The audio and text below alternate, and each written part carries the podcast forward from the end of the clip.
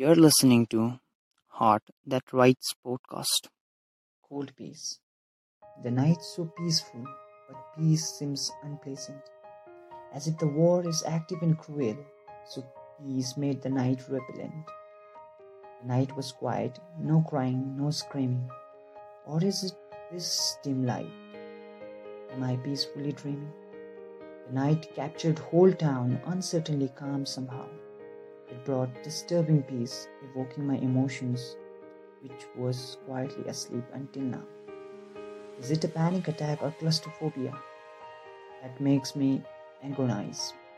I thought I was in utopia, living in my own imaginary disguise. But I was mistaken.